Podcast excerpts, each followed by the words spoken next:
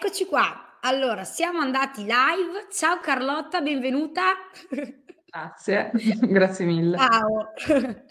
Allora, benvenuta benvenuti anche voi che vedo che vi state già collegando, bravissimi, siete super puntuali. 14 spaccate, Fatto puntuali minacce su puntuali LinkedIn. Quindi veramente siete sul pezzo. Bravi, grazie. E diciamo che, ehm, questa live sarà veramente super, super interessante perché parleremo di asset intangibili che in realtà, ehm, parlando con Carlotta ho detto: "Guarda Carlotta, scrivimi qualcosa tu perché io non ho idea di cosa siano." E lei mi ha detto: "Ma scoprirai che li conosci benissimo." Quindi sono molto curiosa di di scoprire insomma insieme insieme a voi un po' di più di di questo tema. E allora Carlotta, tu mi raccontavi che sei CEO di Mudra. Ehm, se vuoi magari dirci 2 parole su su di te, giusto insomma per presentarti, ci fa Mh-mh. piacere. Certo, ma molto volentieri, molto volentieri. Ehm, sì, oggi appunto sono amministratrice di Mudra SpA, però diciamo che la mia storia, come poi tante persone che in realtà si connetteranno, conoscono, arriva un pochino più da lontano, nel senso che ho fatto tantissimi anni di consulenza, ehm, in soprattutto nel riposizionamento di marca. Di fatto il brand è uno degli asset intangibili, quindi da lì insomma è nata un po' la necessità di allargare un pochino di più il punto di vista, ehm, fino appunto ad arrivare alla creazione di Mudra che, ehm, cura tutta la parte di asset intangibili che impattano appunto sulla vita dell'azienda e quindi di conseguenza, ehm, da una parte diciamo più, come dire, consulenziale, ehm, e legata a una a una sola tematica, sono passata insomma un pochettino più ampia. Questo è un po' un abstract degli ultimi 17 anni. 17 anni che diciamo non sono proprio così pochi, ecco. No, son tanti. E se pensi che ho iniziato come grafica e web designer ai tempi in cui si era Tuttologi, sì, sì, Eh s mi sì, mi piace esatto, molto ricordarlo, sì, sì. Invece adesso, ci specializziamo sempre di più e ci focalizziamo su su delle cose Sì. specifiche. Ehm, magari guardate, io vi lascio sempre, un po' per curiosare, così se volete dare un occhio, ehm, il link di Mudra, così vi andate a vedere il sito se vi fa piacere, e anche il profilo LinkedIn di Carlotta che comunque condivide sempre, ehm, dei contenuti molto interessanti. Quindi se la seguite troverete, mhmm, dei insomma dei post che almeno anch'io personalmente leggo sempre e li trovo molto interessanti. Intanto arrabbiare tante vedia persone. vediamo da LinkedIn Roberto che ci dice buon pomeriggio, quindi buon pomeriggio a Buon tutti. pomeriggio. E approfitto infatti anche di questo commento per dirvi che la chat, uhm, è assolutamente lo strumento che vi prego di utilizzare proprio per, ehm, beh intanto darci il buongiorno che a noi fa sempre piacere, salutarci e farci anche tutte le vostre domande. Quindi approfittatene, ehm, perché è veramente un'occasione unica per dialogare con Carlotta e farle proprio tutte le domande che che vi vengono in mente. Ehm, io inizierei Carlotta, visto che l'ar l'argomento è tosto e il tempo è quel che è. Ehm, Cesare anche ci dice buongiorno, buongiorno Cesare. Wow, buongiorno. Quindi ecco bravi, bravi. Usate la chat. Allora, io ti ti chiederei inizierei un po' con questa domanda, cioè ti chiederei: questi asset intangibili cosa sono? Cioè dacci un po' un introducici in questo in questo tema. È molto divertente pensare che in realtà è è qualcosa che conoscono assolutamente tutti, ehm, però diciamo essendo intangibili e quindi di conseguenza poco visibili, magari, ehm, faticano un po' a prendere concretezza, no, nella mente. Ehm, in realtà, ehm, se li guardiamo dal punto di vista, diciamo, di quello che accade nella nel mercato, diciamo nella borsa per esempio, ehm, è abbastanza semplice da individuare, come è semplice da individuare per chi invece, ehm, li affronta dal punto di vista legal, ehm, quindi tutto quello che riguarda, ehm, diciamo il la parte di componente immateriale iscritta a bilancio, okay, che però non è nostra materia, diciamo così. Okay, okay. L'asset intangibile è come un po' eh, abbiamo cercato di sintetizzare no? Nel, anche nella nostra co- comunicazione in Mudra, è la forza invisibile che muove il mercato. Perché? I consumatori, non mi sforzo, non mi stanco, scusate mai di ripeterlo, sono esseri irrazionali e i mercati sono dominati da dinamiche irrazionali, tanto che, come ho scritto anche in un post, poi forse anche qualche giorno fa, il concetto di homo economicus, quindi un'entità che si muove, compra e agisce eh, in qualità di consumatore, eh, spinto solo da una razionalità assoluta e dal totale egoismo rispetto ai suoi interessi, non è realistico, perché nessuno di noi fondamentalmente compra così, a meno che uno non abbia un disturbo di personalità, ma insomma è un altro tema. Andiamo, dai. Eh, però diciamo che tendenzialmente, a meno che appunto non siamo sociopatici da manuale, tendiamo ad avere delle emozioni, insomma, e, e a portare, insomma, queste emozioni appunto ai nostri comportamenti. Ehm, di solito faccio l'esempio appunto di quello che accade in borsa perché lì è molto semplice eh, vedere appunto, eh, c'è una materia che si chiama finanza comportamentale, che diciamo è la sorella dell'economia comportamentale, che studia proprio quelle tematiche. Eh, in borsa è molto facile vedere quello che accade a livello di intangibile, cioè tu prendi il patrimonio netto di un'azienda, vedi la sua capitalizzazione in borsa e ti rendi conto che c'è una differenza enorme, no? a volte 20, 30, 50 volte tanto. Tutto quello che sta lì in mezzo è questa componente intangibile cioè questa intenzione che hanno gli investitori eh, quando appunto decidono di puntare su, di credere in un'azienda, mettendo lì il loro chip, di fatto è mosso, diciamo, da questa, da questa forza invisibile, chiamiamola così. In realtà, ehm, proprio in questi giorni mi è tornato così sotto mano un, un caso veramente singolare, eh, che forse magari qualcuno di voi lo ricorda. Nel 2005 un ragazzo eh, è riuscito a scambiare una graffetta con una casa. Non so se eh, te lo ricordi, ecco, era una roba successa veramente una valanga di anni fa, un'era geologica fa fondamentalmente, eh, ispirandosi poi tra l'altro a un gioco per bambini che esiste in America. E lui cosa ha fatto? Ha preso questa graffetta e ha iniziato, ovviamente aveva iniziato online su un, non mi ricordo adesso su quale, eh, era un forum, mi sembra, dell'epoca, comunque è, partito da questa graffetta e ha cercato di scambiarlo con qualcosa di valore sempre maggiore, fino ad arrivare appunto al, dopo il quattordicesimo scambio ad ottenere una vera e propria casa. Okay? Se noi andassimo a vedere il valore complessivo, diciamo il valore eh, concreto, tangibile di questi 14 oggetti, considerato che vado a memoria, uno era una penna, eh, un'insegna della Budweiser, se non ricordo male, una motoslitta, sto andando a memoria, comunque insomma mh, ci sono, mh, si trova in rete il caso studio. E se uno somma il valore di tutti questi oggetti, eh, soprattutto nei, nei, primi scambi, è ovvio che non arriviamo al valore di una casa. E allora tutto quello che manca tra questa graffetta e questa abitazione su due piani, questa villetta, eh, di fatto è una componente intangibile perché il valore, diciamo, che hanno assunto gli oggetti a seconda del contesto di riferimento, a seconda di chi ovviamente li scambiava, ok? Naturalmente eh, a parità diciamo, di prezzo diciamo, di un bene, eh, per alcuni il valore percepito può essere più alto, per alcuni più basso. Quindi tutto questo per arrivare a cosa? Quando eh, leggiamo questo caso studio che è, è, molto divertente e chiaramente è collocato in un periodo storico, infatti adesso ho letto che una ragazza sta cercando di replicarlo, ma con una serie di problemi abbastanza forti legati chiaramente al cambio del contesto, del tempo, a, alla quantità di informazione che abbiamo, che è certo, una, una, delle variabili sì. fondamentali che naturalmente impattano nella, eh, proprio nel comportamento di consumo. Adesso ci arrivo. Ehm, però è sicuramente interessante vedere come appunto il fatto di riuscire a eh, fare degli scambi puntando non sul, mh, mm, sul, valore diciamo tangibile dell'oggetto, ma sul valore intangibile che aveva per quella determinata persona e in quel determinato contesto si possa arrivare a ottenere questo. Mm. Questo nelle aziende in realtà se ci pensi accade tutti i giorni, Ok, ehm, esistono prodotti, eh, come recita un po' anche il, il, mio, il, mio, vecchio sito personale, no? Un prodotto meraviglioso ma comunicato male, di fatto è un prodotto che non si vende, ok? Quindi c'è tutto un aspetto attorno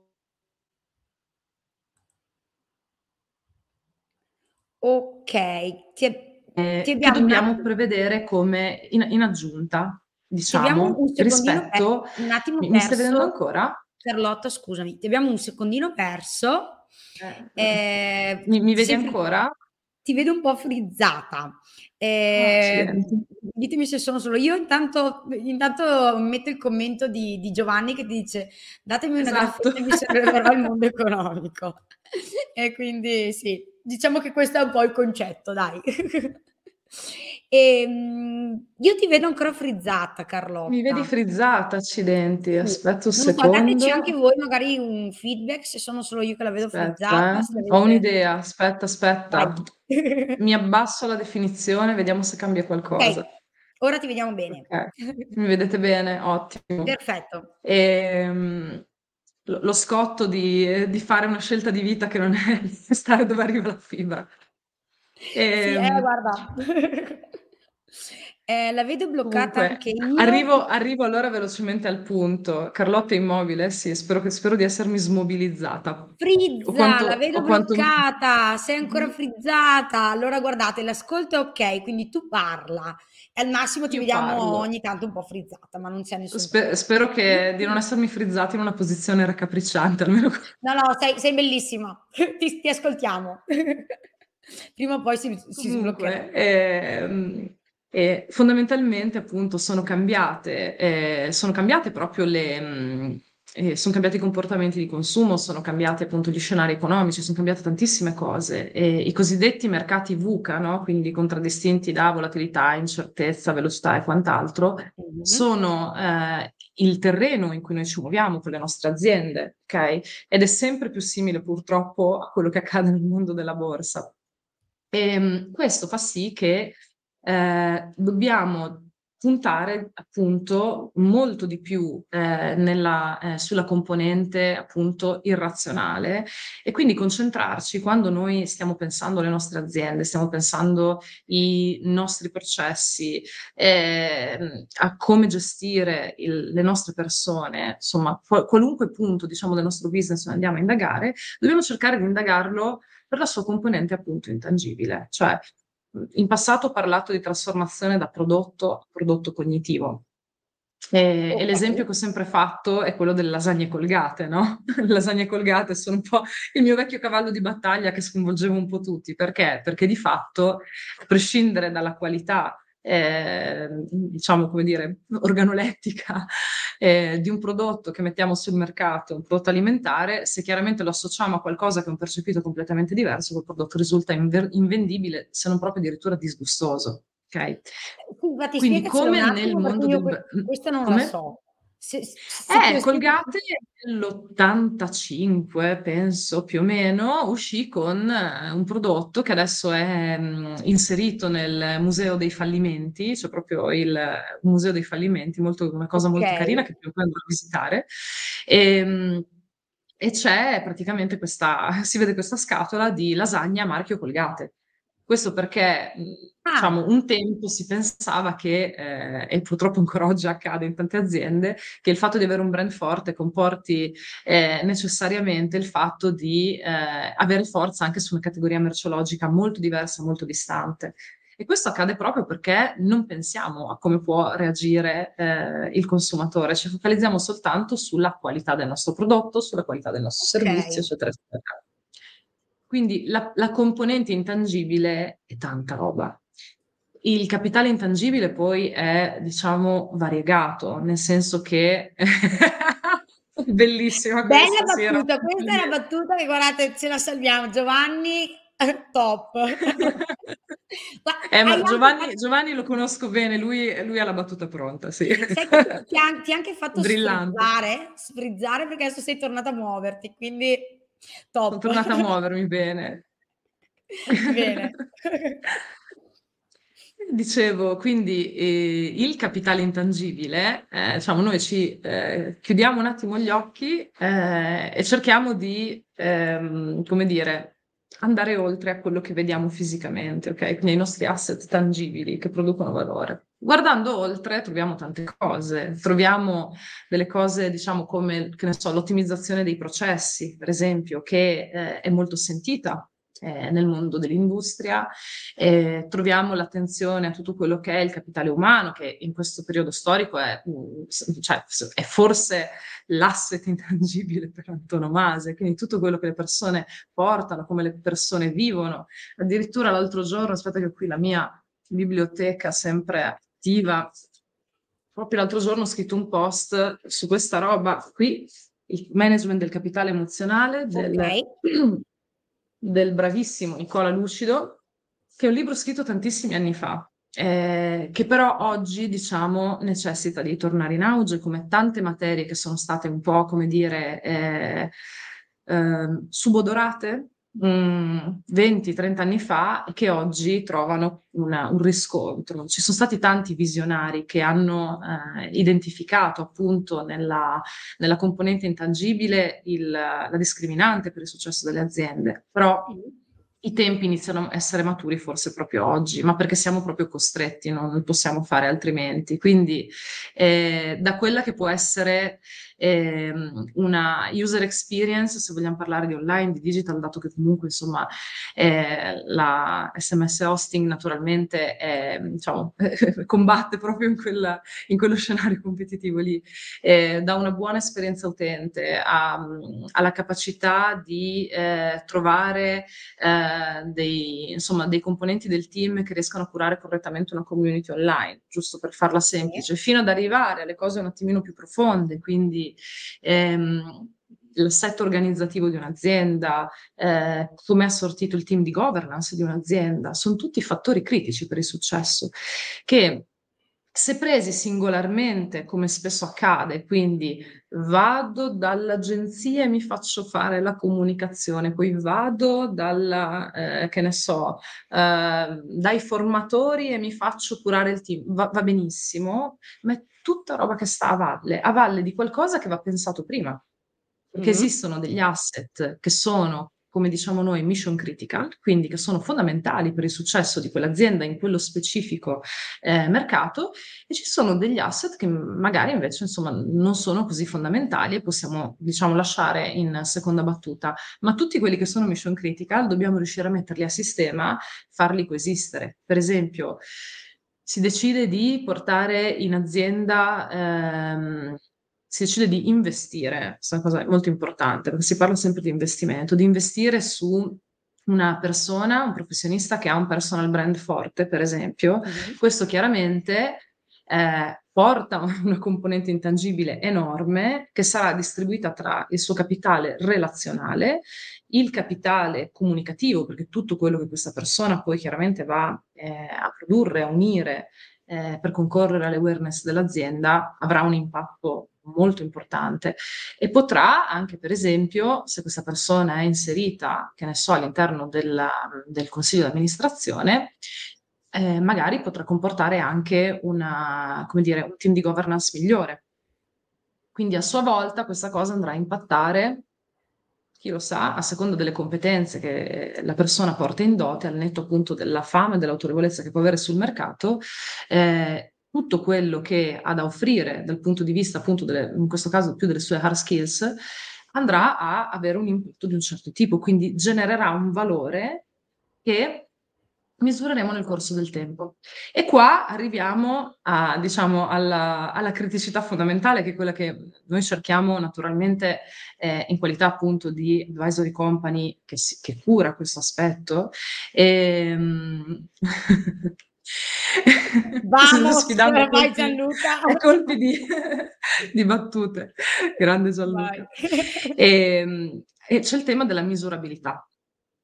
Quindi okay. eh, noi per esempio eh, utilizziamo una modalità di misurazione ovviamente a KPI, quindi stabiliti quelli che sono gli asset intangibili che sono mission critical per quella specifica azienda, il lavoro che poi dopo noi facciamo naturalmente dobbiamo andarlo a misurare settando dei KPI, quindi come pensiamo che quella cosa impatti eh, sul business. Per fare questo è importante avere una cosiddetta fotografia iniziale della situazione, come dire, eh, lo cito con eh, le, le, la definizione di un nostro cliente, ciao Manu, eh, avanti mudra e dopo mudra, quindi AM e, e DM. E quindi fotografia della situazione attuale, fotografia della situazione a cadenze regolari. Questo nel corso del tempo, una volta che avremo collezionato una quantità enorme di dati e quindi capitale, in questo caso è un capitale informativo, eh, riusciremo anche ad avere uno storico molto grande che permetterà magari di arrivare a un sistema di misurazione che sia, non dico universale, perché chiaramente eh, ci sono tante variabili al contorno e quindi è difficile poter prevedere con una certezza matematica quello che accadrà, no? Come, come un po' cade col brand, ecco, giusto per tornare ai fasti del passato.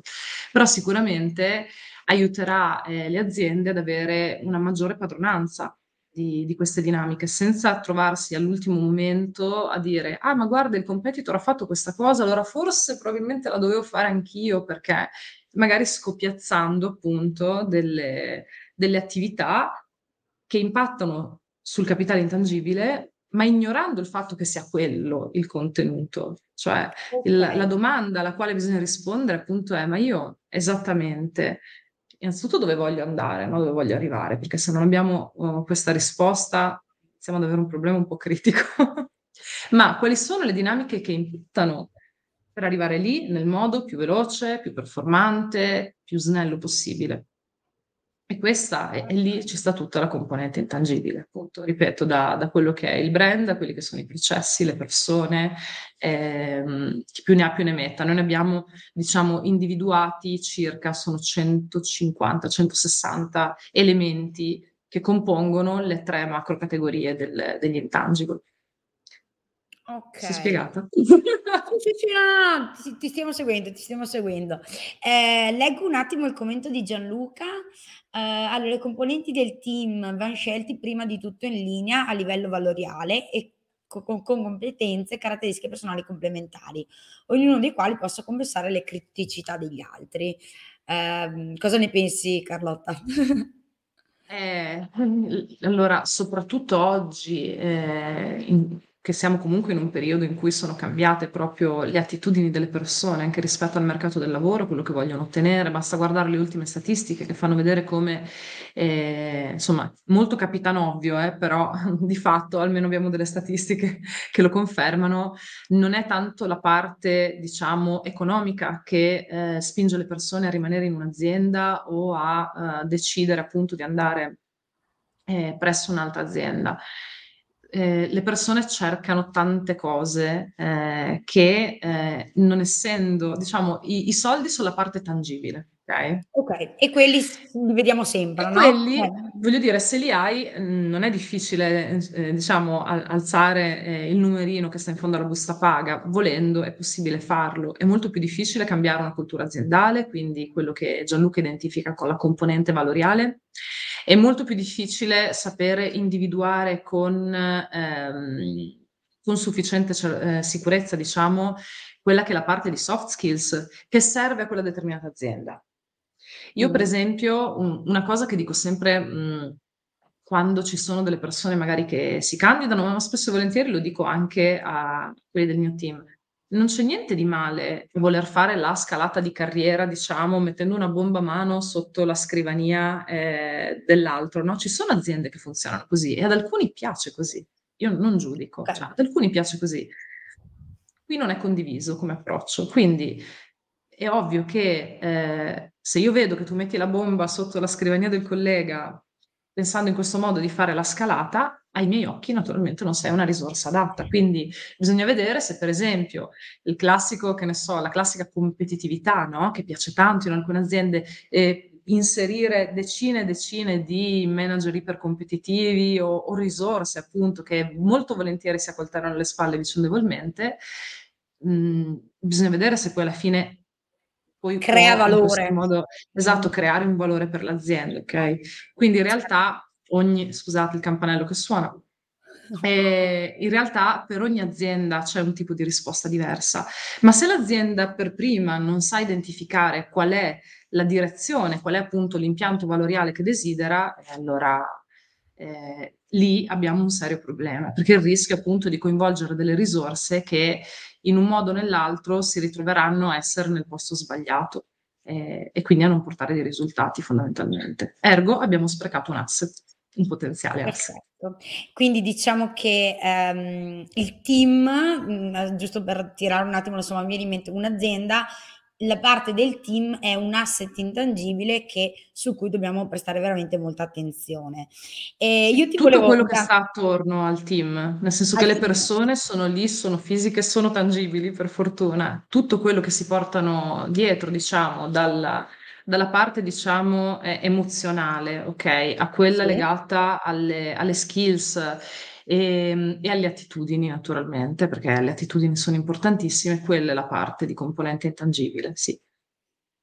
Ok, guarda, intanto prima di passare alla prossima domanda che ho in mente, ti volevo eh, insomma mettere in, in, evidenza questo commento di Raffaele che dice che la tua capacità di farti ascoltare è unica, potresti leggere il bugiardino del Malox risultando comunque interessante. Complimenti davvero. E infatti io eh, sto, ho, ho visto adesso che sono passati 26 minuti, manco me ne sono accorta e starei qua. Già. esatto, quindi chiacchiera che ti chiacchiera, eh, Carlotta, noi staremo qui e penso che sia condivisa questa cosa. Quindi veramente sono proprio felice di, di averti avuto qui con, insomma, di averti ora qui con noi in SMS Hosting. E la domanda che mi viene un po' da farti, anche perché eh, diciamo che Uhm, parte dei clienti, di chi utilizza SMS Hosting, per chi non ci conosce, ecco, siamo una piattaforma eh, di strumenti, quindi fondamentalmente eh, diamo la possibilità di utilizzare quindi di inviare newsletter, sms, eh, comunicare con i propri clienti tramite anche la marketing automation, insomma, e, e varie cose c'è una buona parte di, di, di, di, aziende che sono delle aziende, eh, piccole aziende, aziende locali, ehm, quindi magari che, non so, mi viene in mente la parrucchiera, adesso ti, ti dico un po' un esempio eh, che mi è venuto così, ha delle dipendenti, può avere 3, 4, solo in parrucchiere 3, 4 dipendenti, in un caso, eh, diciamo così, di, un'azienda locale, ehm, hai degli esempi di asset intangibili che si potrebbero valorizzare eh, anche dove non c'è troppo budget, quindi dove non abbiamo tantissimo budget da investire, ma possiamo giocarci la carta degli asset intangibili? Ma la stragrande, anzi, eh, la cosa ironica è che so- è proprio per i più piccoli che servirebbe. È un po' come, diciamo, hai presente quando le persone dicono, eh, sì, ma anziché andare dal, mm, al supermercato, vado dal negozietto sotto casa perché c'è la persona gentile, mm? ok? C'è il commesso sì, sì, sì. gentile che ti parla, eccetera, eccetera. Allora, in, questa, diciamo, in questo piccolo elemento del comportamento di consumo c'è tanto di quello che i piccoli dovrebbero imparare a fare e, ehm, e che eh, paradossalmente sarebbe veramente a costo zero. E guarda, tu mi serve proprio sul piatto d'argento l'esempio della parrucchiera. Allora, sì. io ci tengo sempre a dire, i miei capelli non sono tinti, eh, facciamocene una ragione. E io vado dalla parrucchiera okay. molto raramente, molto raramente, e quelle due volte l'anno che ci vado, chiaramente già è un momento che devo incastrare in agenda e che non ne avrei mezza voglia. Molto probabilmente se ci sto andando, perché in quel momento cosa succede? C'è il pain, nel mercato c'è il pain. Eh, non sono soddisfatta magari del mio aspetto, ok? Quindi è ovvio che in quel momento al mio pain deve corrispondere eh, una soddisfazione del mio bisogno.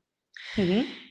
E la parrucchiera non taglia i capelli, la parrucchiera fa sentire meglio la donna che si va a tagliare i capelli. È una cosa completamente diversa. Allora, che sia un'azienda piccola, che sia una multinazionale, non fa differenza. Tutti nel momento in cui eh, ci relazioniamo con l'utilizzatore finale di uno prodotto, quindi chi deve trarre un beneficio, tutti allo stesso identico modo dobbiamo fare riferimento a quelli che sono gli insight del suo comportamento di consumo. Cosa vuol dire?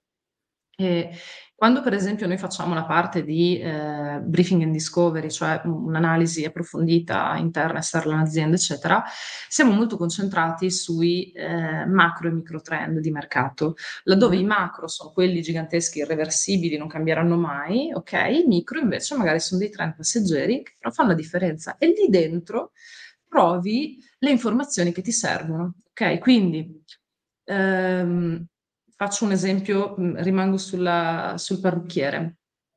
Ehm, possiamo avere, eh, per dire, un macro trend, adesso che stiamo vivendo in questo momento, che è quello legato a, a tutte le dinamiche della, del benessere fisico e della salute, la parte etica, eccetera, eccetera. Quindi va da sé che difficilmente eh, cambierà questa cosa. Difficilmente vorremmo intossicarci con dei prodotti non adatti a noi. Infatti, se notate, nel mondo comunque della, mm, della bellezza, ok? Nel mondo della bellezza abbiamo sempre di più, eh, come dire, de- de- degli attori nel mercato che utilizzano prodotti naturali, biologici, eccetera, eccetera, ok? Questa cosa qui, naturalmente, eh, è irreversibile. Però è anche vero che possiamo tirar fuori dei piccoli pezzetti, diciamo, quindi dei micro trend, ok? Che adesso li, li, banalizzo, ma giusto perché altrimenti entreremo un po' troppo nel tecnico e dopo altro che bugiardino del Malox, dopo diventa eh, complessa magari da capire per, per i, meno, eh, i, meno, esperti, diciamo, in materia. Però immaginiamole come le, le mode passeggere, ok? Se c'è un periodo storico in cui eh, va di moda la mesh, ok? Allora molto probabilmente i parrucchieri si devono attrezzare per mettere quel servizio, ok? okay. Eh, tra tutti quelli che sono eh, i, i microtrend, quindi che noi andiamo ad analizzare su uno specifico settore, su uno specifico segmento di target, molto probabilmente scopriremo delle piccole informazioni, quelle che Martin Lindstrom chiama small data, libro che suggerisco a chiunque e che tra l'altro ha una bella declinazione, non voglio che sembri, un, non voglio fare la Vanna Marchi, inviato l'altro giorno il caro collega Massimo Giacchino che ehm, in questo libro qui, Audience Personas, in realtà parla di microdati. Ecco, questi sono ottimi esempi di small data, è molto schematico, ma giusto perché ci sono esempi molto pratici. Se noi andiamo a cercare di trovare mh, mi- dei microframmenti di informazione altamente qualitativi, ok? Ok. Quindi big data, tanti dati quantitativi, eh, informazione quantitativa. Small data, magari anche solo uno, ma che è quello che ti svolta, ok? Per la parrucchiera. Questo small data potrebbe essere anche semplicemente il momento in cui io mi vado a leggere tutte le recensioni dei parrucchieri o mi vado a leggere eh, un forum, non esistono più, ok? Eh, comunque un post, un gruppo Facebook dove si parla di esperienze con i parrucchieri e se tu scopri che per la maggior parte delle persone eh, fa la differenza la temperatura dell'acqua, è ovvio che ti devi attivare su quel punto lì. Se vedi che la maggior parte delle persone che sono state da una parrucchiera di recente eh, hanno lamentato di non essere state ascoltate, vecchio lavora di più su quel punto lì. Quindi in realtà per tutti i piccoli è fondamentale, perché tu la differenza la fai su queste cose qui. Perché, mh, per esempio, a me piace eh, stare eh, tranquilla e nel silenzio, non mi piace il chiacchiericcio, non mi piace il pettegolezzo, quindi per quanto mi riguarda, se devo andare a eh, farmi tagliare i capelli da qualche parte, prediligo un posto dove eh, c'è silenzio, ok? E quello può essere anche un posizionamento. Ah. Naturalmente, a prescindere però dal nostro posizionamento, ci sono degli elementi che guidano il driver principale di quel comportamento di consumo e nel caso della parrucchiera è esattamente questo. Esattamente come se io vado, scelgo un bar, devo scegliere un bar dove fare colazione, a me fa sentire coccolata il fatto che si ricordino la mia ordinazione solita. Io sono molto, eh, come dire, abitudinaria. Su, su certe cose sono estremamente abitudinaria e, e, ti fa sentire coccolato e ti fa la differenza. Ah, perché vero, non vero, sono i 2 euro, 3 euro che spendi, 5, quelli che sono, è come ti senti. Quindi è chiaro che il piccolo esercente, a maggior ragione, deve curare tantissimo la, come dire, il corrispondere a un'aspettativa, che è il driver appunto principale che ci porta lì più siamo bravi ad andare a uh, interrogare tutte le informazioni che ci sono online eh, per individuare qual è appunto questo small data che ci fa la differenza, più chiaramente stare, ci staremo attivando sulla parte di eh, intangibile. Poi, tra l'altro, visto che hai parlato anche di eh, servizi, appunto, in qualche modo di una sorta anche di digitalizzazione, no? Se vedi che per i tuoi clienti è eh, fondamentale, è mission critical, il fatto di potersi fare le prenotazioni in maniera automatica. Ma cacchio, ti rendi conto di quanti clienti stai perdendo perché non hai il sistema eh, di prenotazione sì. automatica e li fai diventare deficienti a cercare di prendere la linea? Come Ma è successo guarda... a me con il pediatra qualche settimana fa. Ti ti ti scusami che ti interrompo in questo, ti faccio un esempio: noi tra tra i vari servizi c'è proprio, ehm, la possibili la gestione prenotazioni, no, quindi un calendario uno si crea, i vari C'ho c'ho servizi preso.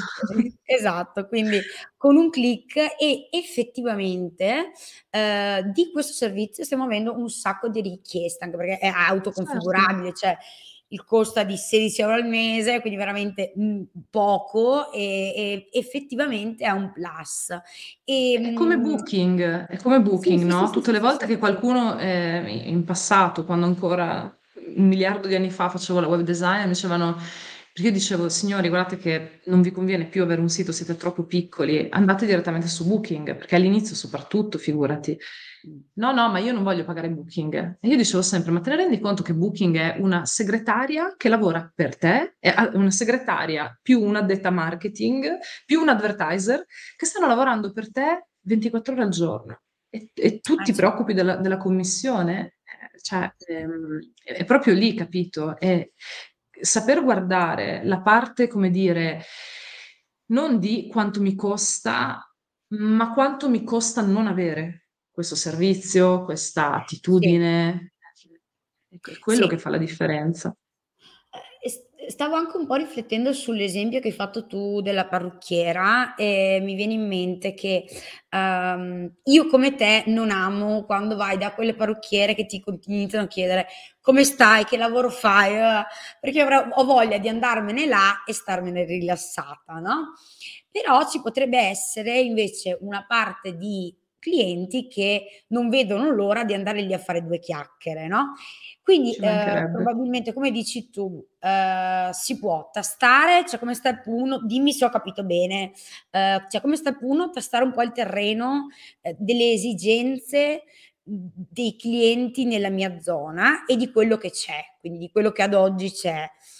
E poi mi viene in mente magari, ehm, che ne so, mhmm, potrei fornire se sono se decido di posizionarmi come la parrucchiera del re del relax, ehm, fornire delle cuffiette, adesso non so se si può col Covid, vabbè però eh, per farti rilassare con della musica che ti scegli, playlist Spotify, cioè, mhmm, cerchiamo un po' di cercare anche delle cose innovative, poi magari facciamo dei test, non Sì, funzionano, torniamo guarda indietro. Mi fai venire in mente il caso uno dei casi studio più famosi, diciamo, dato che stiam parlando di posizionamento e diciamo è stata proprio la mia materia core per un sacco di anni. Il caso dei posizionamenti delle palestre, la Curves, per esempio, no, Mh-mh.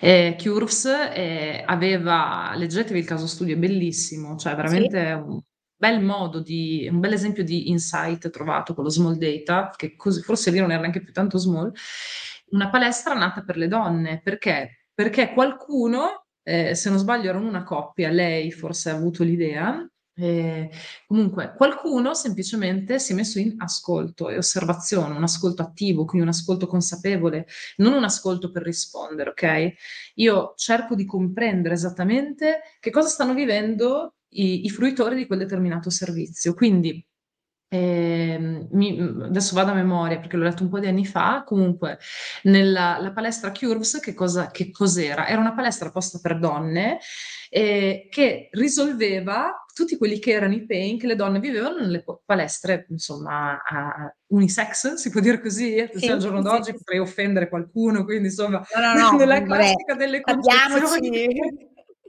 okay? In quel caso, ehm, se non ricordo male gli attrezzi erano più leggeri, tipo insomma erano adatti più alla fisicità di una donna, non c'erano persone magari moleste, no, e insomma c'era tutto un come dire, un ambiente creato apposta per quel segmento di target. Naturalmente vale sempre il fatto che, ehm, come dire, il target, il mercato totale servibile deve essere sufficientemente numeroso per garantire la sussistenza dell'azienda, okay, perché magari di persone come me o come te che quando van lì vogliono il silenzio assoluto, ce ne sono Siamo 3 su un milione. Allora chiaramente cioè è ov è ovvio, eh, che dobbiamo sempre poi usare la parte quantitativa, quindi il big data, diciamo così, lo dobbiamo utilizzare per dimensionare il mercato naturalmente. Se è troppo piccolo non ha senso. Però in realtà e rimanendo appunto in, in, ascolto attivo e facendo comunque un'analisi, anche una, una sentiment analysis se vogliamo, possiamo fare tantissime cose, comunque utilizzare tanti strumenti per analizzare il mercato e troviamo effettivamente quello che potrebbe essere un punto di forza che ci portiamo a casa e, e, che fondamentalmente non dico sbaragli la concorrenza perché al giorno d'oggi è difficilissimo perché i mercati sono saturi, ma che fa la differenza quantomeno, tu adesso hai parlato di un'attività di tipo locale, quindi ovvio che si parla di eh, pochi, diciamo un raggio di pochi chilometri, però è quello che ti fa la differenza, è quello che ti permette di andare avanti quando gli altri che invece vanno per inerzia, prima o poi crollano picco. Ma veramente secondo me adesso passo ai commenti, credo che state facendo mille domande, quindi vi lascio la parola perché sono domande vai, molto vai. interessanti. Eh, devo però dire che secondo me è aper- mi è aperto cioè, se io avessi anche proprio un'attività locale, mi hai veramente aperto delle idee eh, molto, molto interessanti che, che effettivamente, cioè, cavolo, anche il fatto che il parrucchiere tagliami poco e ti tagliano sempre tanto ed è una, una cosa che io confrontandomi con le mie amiche succede a, a tutte praticamente se io usassi questa, questa frase mettessi un bel post su, di, su Instagram oppure una newsletter tranquilli che voi, noi ascoltiamo benissimo quello che voi volete eh, una serie di video eh? mi vengono in mente mille idee però effettivamente sì, perché ti rassicura, capito? Eh E, sì, sì, sì, cioè, diminuisce tantissimo eh, quella che è appunto la- la perce- il il rischio percepito che c'è nella fase del processo d'acquisto, lo diminuisce tantissimo. Motivo per sì. cui prima ho citato la storia del pediatra, avevo fatto anche una storia Instagram, avevo fatto 39 telefonate per prendere appuntamento, 39 Madonna, in- no, nell'arco di pochi minuti perché si poteva prendere appuntamento solo in quell'ora. Ma perché mi sono sbattuta così tanto? Perché di fatto era il migliore della zona. Quindi nel momento in cui mia figlia ha un problema, eh, cacchio, qui c'è un pain molto forte certo. da andare a risolvere e avevo urgenza e, e, niente, ho cercato il migliore della zona, quindi anche lì vedi tutta la parte di asset intangibili di questo pediatra. In realtà non tantissimi perché non investe nulla nell'online, ma eh, ho letto tutte le recensioni, mi sono andata a vedere eh, opinioni varie, eccetera, eccetera sembrava appunto il, il signore assoluto della pediatria, eh, non aveva un sistema di prenotazione, non aveva una segretaria, non aveva niente. Cavolo. Me ne sono fatte 20, 39 telefonate per, per cercare di, di, contattarlo, capito? Quindi è chiaro che c'era una parte molto forte che mi motivava a fare quella scelta. Ma perché dobbiamo far, a prescindere dal fatto che siamo i migliori in assoluto, perché dobbiamo far faticare i nostri utenti, i nostri consumatori per ottenere il nostro servizio, no, non hanno senso. È vero, è vero. Condivido. Eh, guarda, ti, ti, metto una domanda di, di, Raffaele che ci chiede: la valorizzazione di questi asset può passare attraverso una serie politica di employee advocacy? Può, sì, assolutamente può avvenire quella robina lì, però soltanto se l'azienda, diciamo, è sana dal punto di vista eh, valoriale, naturalmente, e dal punto di vista di quelle che sono, ehm, cioè, un, la, la, faccio più, più stringata. Eh, se le persone credono veramente in dei valori aziendali che esistono davvero e che non sono soltanto dichiarati a brochure, e se le persone aderiscono a quei valori, allora sì, è possibile fare questo e assolutamente sì, anche perché oggi uno dei più grandi problemi delle aziende è l'attrattività eh, rispetto alle nuove risorse e quindi chiaramente eh, il concetto di advocacy, tutto quello che fa parte del, dell'employer branding è fondamentale. Quindi assolutamente sì. Se chiaramente per, per questa azienda specifica e mission critica alla parte di, eh, diciamo, persone, ma dove mi chiedo oggi non lo è, quindi eh, è uno di quegli asset che secondo me non, non esce mai, diciamo, dalla, dai punti focus. Condivido. Allora, altra domanda. C'è un tool, Carlotta, che a tuo avviso assolve perfettamente la funzione di monitoraggio del sentiment del proprio stakeholder o che consiglieresti? Ultima domanda, esistono tanti tool, eh, come eh, adesso ne avevo elencati alcuni eh, tempo fa che ho usato anche per una formazione. Noi non utilizziamo questi tool semplicemente perché noi facciamo un altro tipo di analisi, quindi adesso io mi ricordo che c'era, vabbè, mh, Brand24, Mention, ce ne sono tantissimi che aiutano a fare l'analisi del sentiment. E naturalmente questi tool hanno senso se e solo se l'azienda e il numero, quindi i volumi di pubblico che, che sposta anche a livello di interazione online è sufficientemente grande. È difficile, per esempio, a noi è molto, molto più pratica un'analisi fatta manualmente, diciamo, incrociando diversi strumenti che utilizziamo internamente, perché un unico tool semplicemente è sicuramente ottimo, magari per anche monitoraggio reputazione e quant'altro, eh, però perde un po' diciamo di, di, senso se naturalmente stiamo indagando un mercato che magari ancora non esiste, un'azienda che ancora non sta comunicando adeguatamente o dove i volumi sono troppo piccoli per avere significato statistico. Ok, chiaro. Ehm, ti, ti- ti condivido una domanda che, che ci fa Paolo, un po' una, una considerazione. La difficoltà sta nel creare un'identi- un'identità forte che mi sembra essere sinonimo di posizionamento. Così è?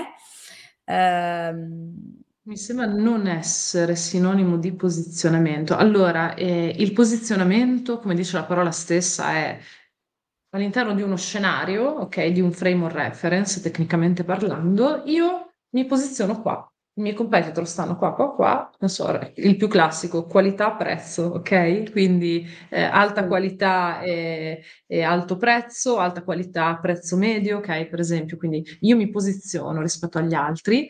Il concetto dell'identità, l'identità è fondamentale per divulgare il posizionamento, cioè eh, tutto quello che fa parte del brand asset e quindi tutto quello con- che concorre alla costruzione del capitale anche comunicativo, fondamentalmente esiste nella misura in cui ci sono immagini, suoni, quindi eh, parte diciamo verbale, visuale, percettiva, che descrivono, danno forma un po' a quello che deve essere, che cosa un percepito. Okay? Lasagna colgate, ok?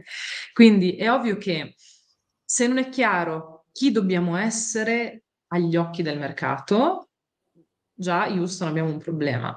Ma se abbiamo chiaro chi dobbiamo essere agli occhi del mercato, ovviamente ci serve poi un'identità e per identità forte, diciamo, eh, penso che si riferisca al fatto che sia molto riconoscibile. Allora sì, ci serve assolutamente un'identità molto riconoscibile. Altrimenti che cosa succede? Che io non creo capitale comunicativo, quindi non ci sono tante cose coerenti tra loro che parlano di me e che mi posizionano in questo modo rispetto ai competitor. Okay. E se non ho capitale comunicativo, fondamentalmente è come se non esistessi. Non può esistere di conseguenza la cosiddetta awareness, quindi la consapevolezza del mercato rispetto a cosa fa quell'azienda, perché lo fa, quali sono i suoi punti di forza, in che, in che diciamo, settore è particolarmente performante. Okay, okay, okay. Ehm, sì, avevo saltato un attimo questa considerazione di Gianluca, che poi la ricondivido.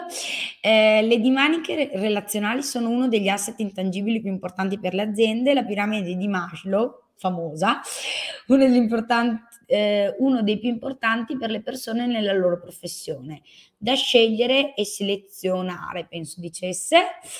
Ehm Carlotta, cosa, cosa, cosa ne pensi? Condividi? Ah, eh, allora, eh, fondamentalmente le relazioni, eh, cioè se io dovessi prendere, eh, diciamo, fare un po' un bilancio generale, no? Di tutto quello che ha impattato positivamente per noi, per i clienti, eccetera, eccetera, dietro la relazione, quindi il capitale relazionale, c'è tutto è, è, quasi, è quasi brutto da dire, ma fondamentalmente si potrebbe anche andare avanti solo di relazioni interpersonali, ma, e attenzione però, che hanno una caratteristica queste relazioni. Mm. Le relazioni interpersonali devono essere, eh, come dire, possibilmente genuine, cioè nel senso non funzionano, o meglio, se funzionano, funzioneranno ancora per poco e sono altamente faraginosi come meccanismi, il cosiddetto doubt death, no? Quindi eh, non me ne vogliono, mi dispiace, ce ne sono tanti tra i miei follower, ma quelli che si scambiano i biglietti da visita a colazione, quelle robe così, cioè non è che perché siamo all'interno dello stesso club, io per forza mh, sarò soddisfatta nel comprare qualcosa da te, tu qualcosa da me, ok? Quindi le dinamiche relazionali sane sono asset, le dinamiche relazionali punto, quindi potenzialmente malsane, mh, sbilanciate, eccetera, mh, alla fine se uno tira una riga non sono più asset, ma sicuramente comunque la tematica del, del relazionale in generale, quindi relazioni di qualità costruite nel tempo con stakeholder forti o anche semplicemente col proprio pubblico. Pensate per alcune, per alcune categorie merceologiche la forza che dà una community è, è, impaga- è impagabile, che non va tradita ovviamente, però assolutamente sì. Assolutamente, sì.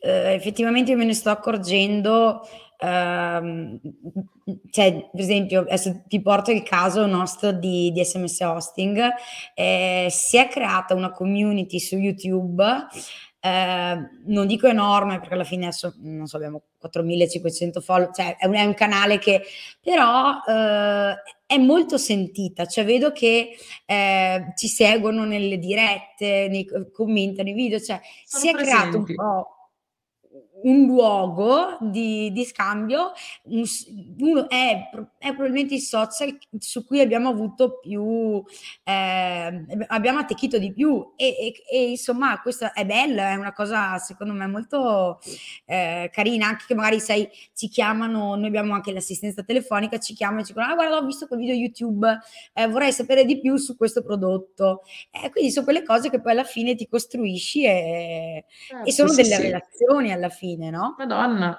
eh sì, la stragrande. Ah, sì.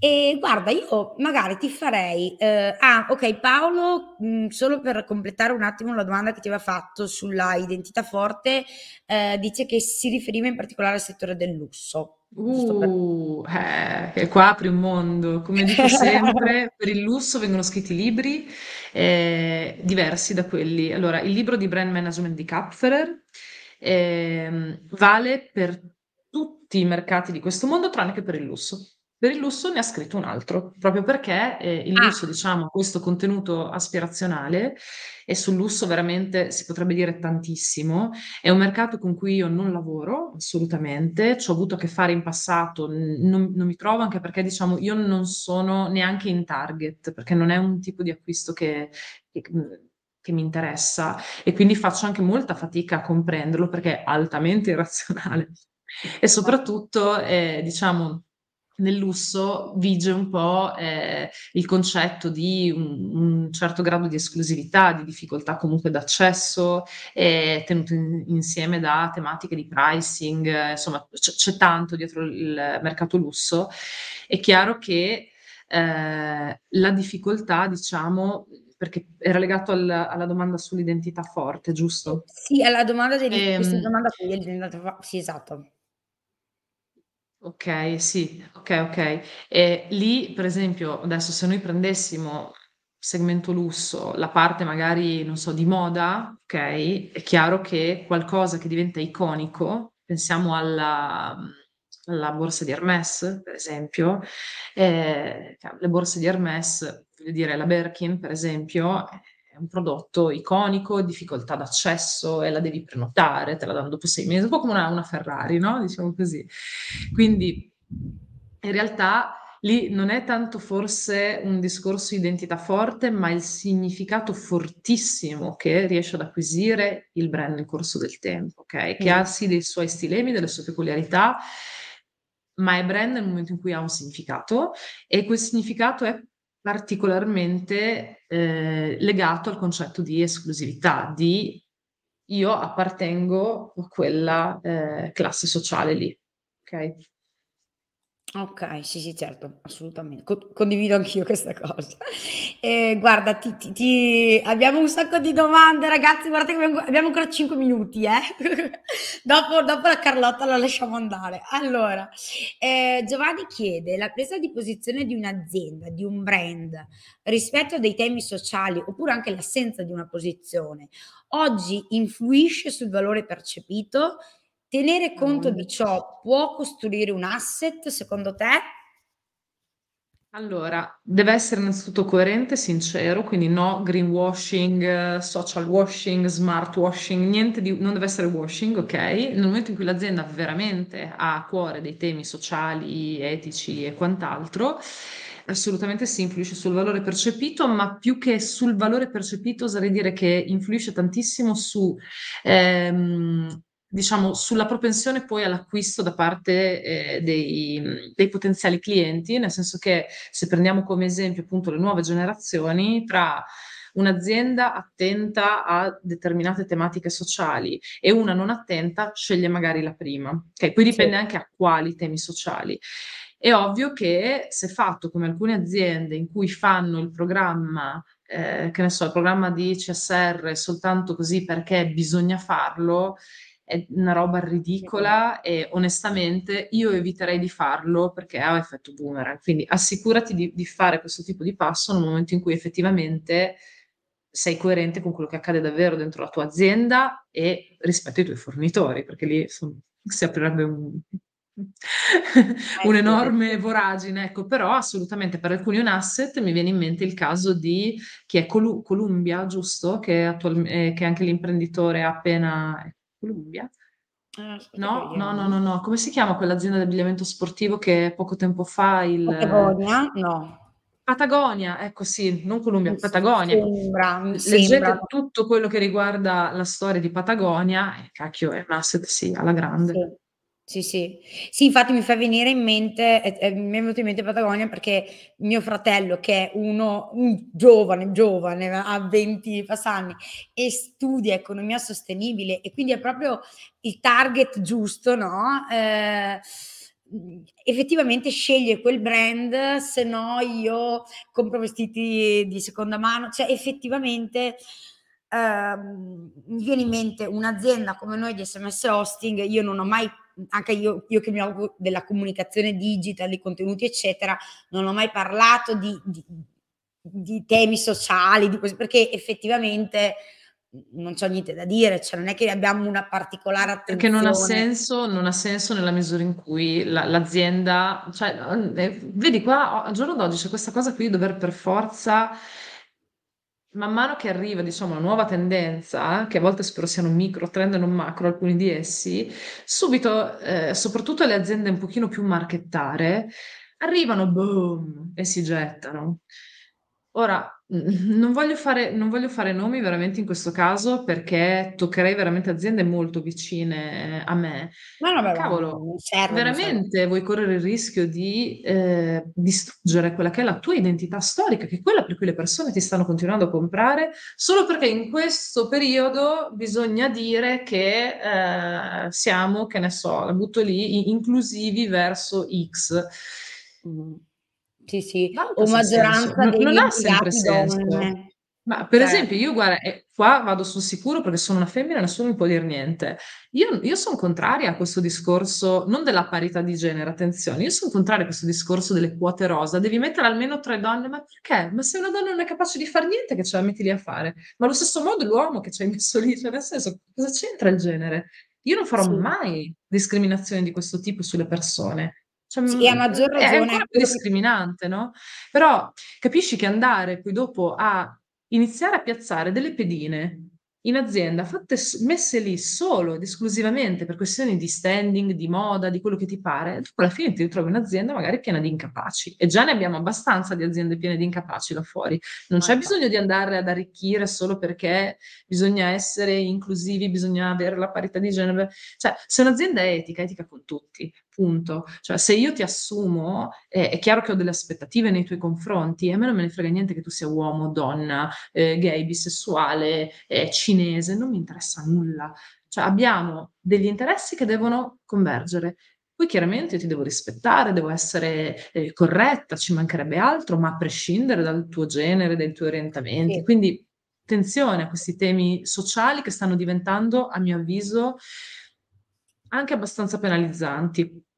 Ottima la mossa che racconto sempre che fece eh, Ferrero eh, quando scoppiò il caso dell'olio di palma. L'olio di palma, quando anche con i miei studenti, è proprio una delle cose che porto sempre all'attenzione di tutti. Ferrero fu coerente. La gente compra Nutella perché ama il sapore della Nutella. La Nutella è l'olio di palma. Poi, signori, se pensate sia cancerogeno, avete preso un abbaglio. Il tema è, c'è un discorso di sostenibilità delle culture, de, delle culture, delle colture e della gestione delle persone che lavorano nelle colture.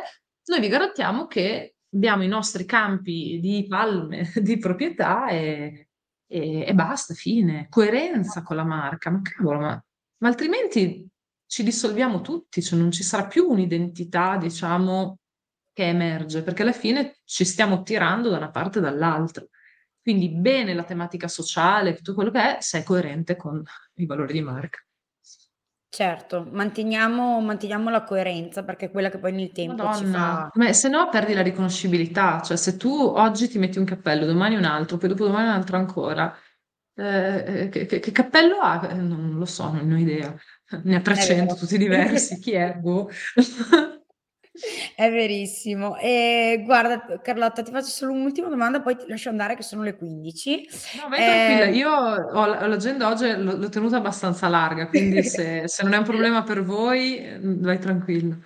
ehm, al- non- però non capisco a cosa è riferito, quindi se tu capisci, esiste una normativa Una alla quale normativa alla quale riferirsi, normativa rispetto a, non lo Non l'ho so, ma capito eh, neanch'io, quindi insomma... volendo mm, uno si può leggere, per esempio, il report integra- il contenuto del report integrato e quello lì è il cosiddetto bilancio di sostenibilità. Dentro ci sono un po' di linee guida eh, rispetto a quelle che possono essere delle politiche appunto etiche e sociali, se la domanda era riferita a quello.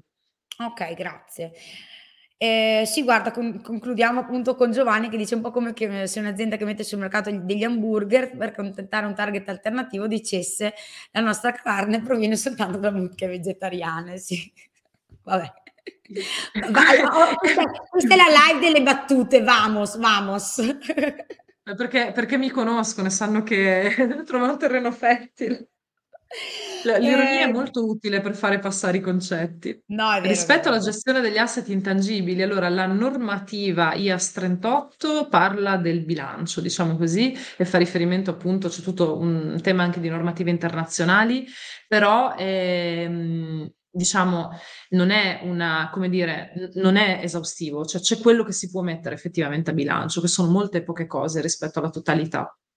Sicuramente all'interno del report integrato eh, c'è tantissimo sulla su parte appunto del capitale intangibile eh, per avere una, diciamo, una visione completa, totale di tutti gli asset. Ci sono tante, tante fonti diverse, diciamo così, che però è difficile aggregare semplicemente perché appunto alcune sono del mondo legal, alcune sono del mondo accounting, alcune sono del mondo brand. Eh, sto scrivendo un libro, mi serve un altro pochettino di tempo, però un domani potrò eh, suggerire quello, altrimenti ci sono anche delle cose un po' vecchiotte, ma sono int- interessanti. Ho pubblicato l'altro giorno su LinkedIn, ormai sembro, oggi sembro una venditrice di libri, e che ce alla Vanna perché- Marchi. No, ma io Ma dopo, dopo me li vado a riprendere e vi metto il link nella descrizione No, di, di semplicemente è che ci sono talmente tante, eh, cioè il libro che sto scrivendo ha l'obiettivo anche di aggregare un po' tutto e togliere, Ok. diciamo, la veste solamente bilancistica, che non c'entra niente e, e noi veramente non, non la guardiamo nemmeno, ok? E per lasciare spazio, insomma, a quello che è l'asset intangibile, di fatto è un po' un punto di vista, una chiave di interpretazione con la quale tu gestisci poi tutta l'azienda, ecco. Comunque tra poco pubblicheremo anche un portale apposta dove sono tutti elencati, un portale assolutamente, come dire, eh, accademico, a, a fini comunque di divulgazione, dove abbiamo aggiornato un po' quella che è la, la disciplina storica, diciamo, in cui c'era una, un raggruppamento degli intangible abbastanza completa, ma ovviamente non attualizzata, e noi lo stiamo facendo dal punto di vista di- dell'attualizzazione, lo pubblicheremo a breve, eh, Ok, allora fammi non mancherò di comunicarlo. Quando Mm? pubblicherai questo portale e il tuo libro, mi manderai personalmente i link, così io li metterò sotto questa intervista, perché sono sicura che, che verranno eh, sicuramente apprezzati. Quindi tu mandameli Il libro lo, lo devo consegnare entro giugno, quindi spero per settembre che sia pubblicato, settembre-ottobre. Ok. E il sito un pochino più a breve, ma insomma. Ok. Però intanto comunque su Google ci sono tante cose, poi eventualmente ehm, magari sì, posso, posso raccogliere un po' di, magari posso fare nei prossimi giorni anche un post con un po' di materiale di approfondimento, molto volentieri. anche Noi adesso abbiamo appena pubblicato la guida agli asset intangibili per le IPO, quindi per chi vuole entrare in borsa. È uno degli.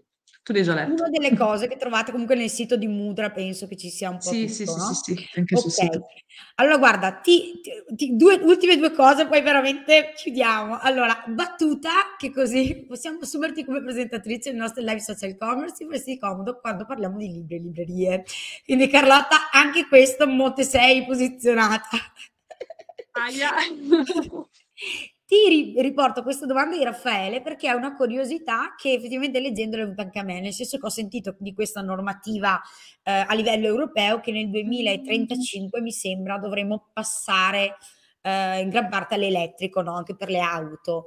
Eh, cioè, secondo te come si pone il concetto di coerenza per le aziende automobilistiche che dovranno rinnegare effettivamente il, pros- il proprio passato trasformando il loro prodotto per l'elettrico? Allora, io sono un po' troppo di parte in questo caso, devo dire, nel senso che io sono endotermica dentro, la guida è la mia passione, le auto eh, sono per me una sorta di droga e quindi ovviamente io sono molto molto sbilanciata nel dare la mia opinione, tuttavia, al netto del fatto che se vogliamo... Eh, Grazie a te Roberto. Al netto del fatto se, se, chiaramente vogliamo andare a vedere un tema di impatto sul mondo dell'automotive, l'elettrico ha un sacco di criticità, ma qui non lo dico perché sono di parte, lo dico perché ho letto tanto in merito. Mm. È chiaro che tutte le, eh, az- le, grandi case automobilistiche dovranno iniziare a trovare, passami un po' il concetto, il giusto storytelling per spiegare perché se fino al giorno prima eh, hai fatto questo, domani andrai a fare altro. Ci sono aziende, mi sembra Toyota, giusto, che ci stanno spingendo più degli altri da molti anni, quindi con molta più coerenza, servirà il giusto storytelling. Eh, quindi, ma qua non si tratta tanto di un concetto di coerenza, eh, quanto del fatto che comunque c'è un tema alla base appunto di macro trend, ok, mm. e anche un tema di compliance, perché visto che... È una normativa. Quando escono le normative eh, hai, hai, poco lì da... però sicuramente ecco, raccontarla nel modo giusto e spiegare che tipo di valori trasferirai dalla tua auto endotermica a quella nuova elettrica è, è doveroso, ecco, perché mi devi comunque continuare a dare un motivo per acquistarla, del fatto che io... Eh, lì ci sarà, sarà interessante probabilmente seguire, come dici tu, come lo racconteranno e chi lo sa, magari ci risentiremo per una nuova live anche per queste cose. A parte che passeranno un po' di anni, eh, quindi vabbè, vedremo. Vuoi fare una live su, sull'automotive? Eccomi. Non vedo l'ora. Guarda, guarda, molto, molto interessante. E ti, Paolo ti chiede solo se non, che non ricorda il, il titolo del libro eh, che hai eh, citato. Eh, allora, è il libro di Kapferer, eh, devi cercare brand man- cerca brand management uh, Kapferer Luxury. Non ricordo il titolo preciso, perché ricordo solo l'altro che è quello, non per il lusso. Ok, poi magari, uh, magari poi... Ma basta cercare Kapferer Luxury e si trova, eh, cioè è quella, la, la Bibbia è quella. Perfetto, perfetto. Um, ok, quindi Raffaele, quindi la soluzione sarà la soundbar posteriore, voglio morire. ecco, eh, vabbè, vabbè, vabbè. Allora, io direi che lasci- lasciamo andare Carlotta perché noi stiamo qua a chiacchierare tutto il pomeriggio.